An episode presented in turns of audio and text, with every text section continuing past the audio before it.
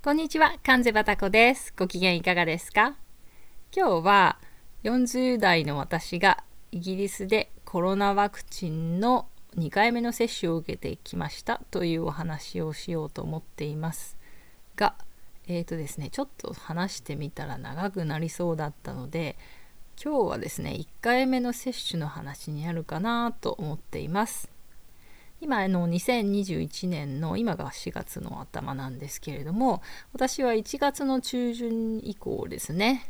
1回目のワクチンファイザー社製のワクチンを受けてきました。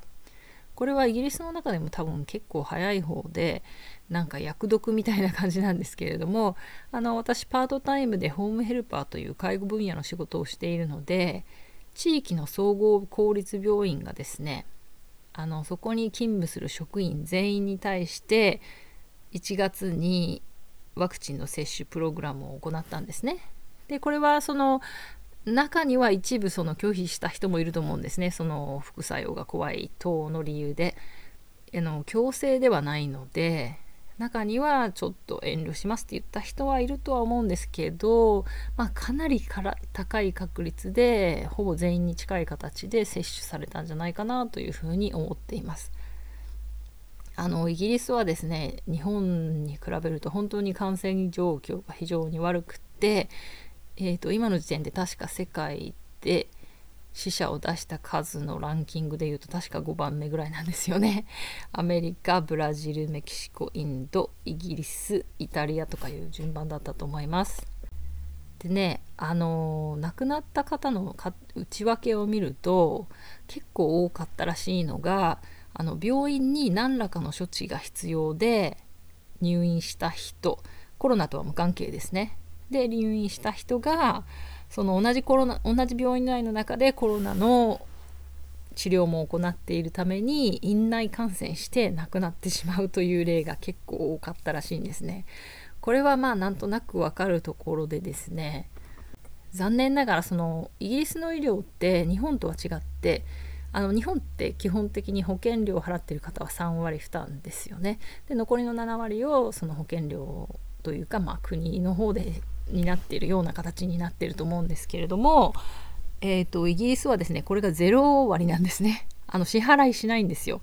あの全員ただで、まあ、処方箋だけは一応お金を払うんですけれどもでそれ誰が負担しているのかっていうと結局はま国民のポケットから出てるんですね、まあ、税金なり社会保険料なりを、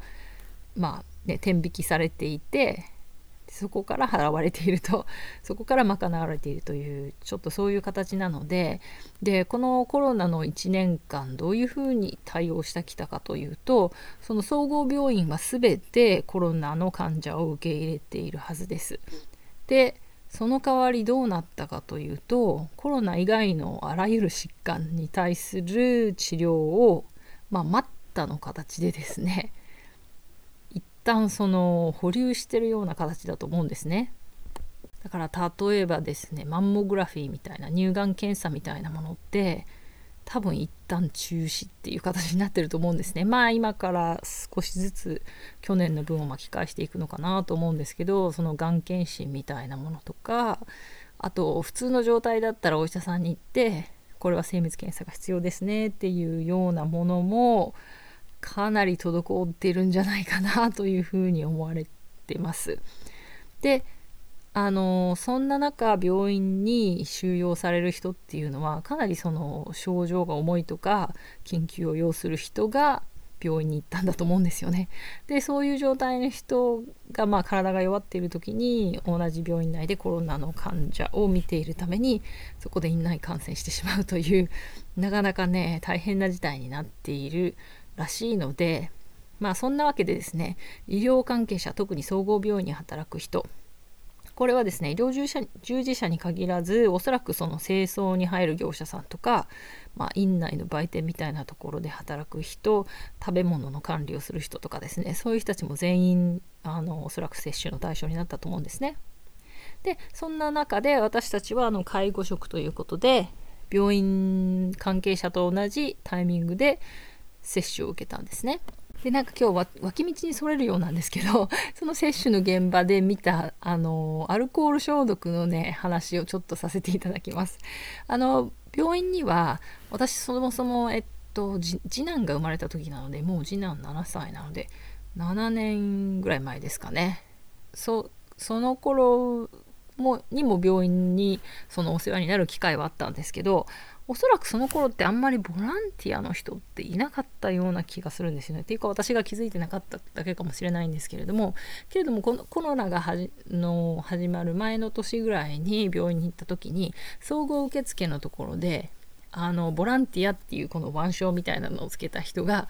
シニアですねシニア世代の方が2人か3人立っていてこうもう満面の笑顔でね「はいこちらです」とかね その道案内みたいなことをされてたんですね。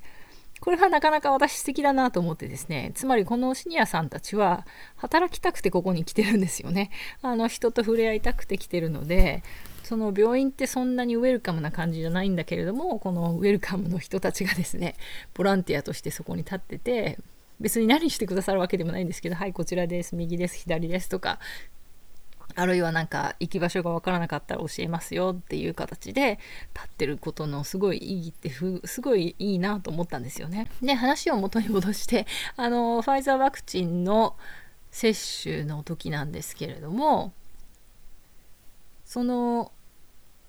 受付をする人というか交通整理をする人および接種をする人ですねその職員は全員まあ制服を着ていて、まあ、看護師か看護助手のような立場の人が多かったんですけれどもその中にね3人はボランティアの人がいたんですよね。2人ぐらいは30代前後の方たちで、まあ、交通整理をしていてアンケート用紙に記入お願いしますとかペンは終わったらこちらに入れてくださいとかあとこの順番待ちの人たちの整理をするような形ですねをしてたんですけど1人60代ぐらいに見える方がいてこちらボランティアさんですねあの待合室の椅子のアルコール消毒をしてたんですよまあ並んでる間ほとんど立っててで最後にもうこれから接種に入りますっていう時だけその待合室の椅子に座らせてもらえるんですけどその椅子から誰かが立ったらその先ほどのボランティアさんがすぐに行ってあの椅子の座面をアルコールで消毒してたんですね。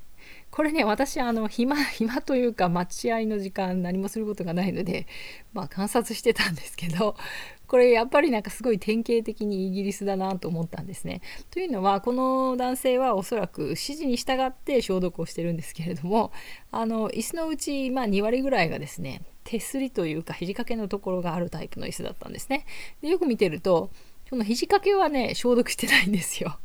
なんだかなと思ってあの1月で結構みんな厚着してるので背もたれとかにそんなにその何て言うのかな菌がつくチャンスってあんまりなさそうな気がしてどっちかっていうと手すりをきれいにした方がいいんじゃないかなと思ったりしたんですけど、まあ、この辺ね結構海外在住だとよくある感じの話じゃないですかね。私決して日本人の中で平均以上に神経質だったり清潔好きだったりするとは思えないんですけどというかあんまりその結構神経質だったりすると海外に来るのはなかなか 難しいなと思うんですけれどもそれでもね例えばスーパーマーケットのあの手押しかごですねバスケットみたいなののあれも去年はアルコール消毒をするようなお店が多かったんですけれどもそのやり方とかを見てても それじゃ消毒したことになんないよねっていうぐらいこうささささっと置いておしまいみたいな。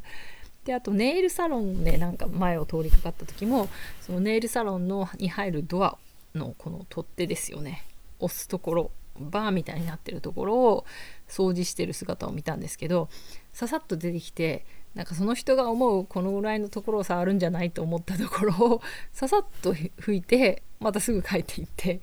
あららと思ってね。多分日本人だったらその手すり全体を右から左に後ろ側と前側と丁寧に拭くと思うんですよね。やっぱその辺がねやっぱり海外に住んでる人独特の経験かなと思いました。はい。というわけで、なんか長くなっていますが、ファイザーワクチンを、まあ私先日2回目受けてきたんですけど、今日はその1回目のお話でした。次回はまた2回目と1回目がどう違ったのかというようなことなんかをお話しさせていただきたいと思います。はい。それではまた、ごきげんよう。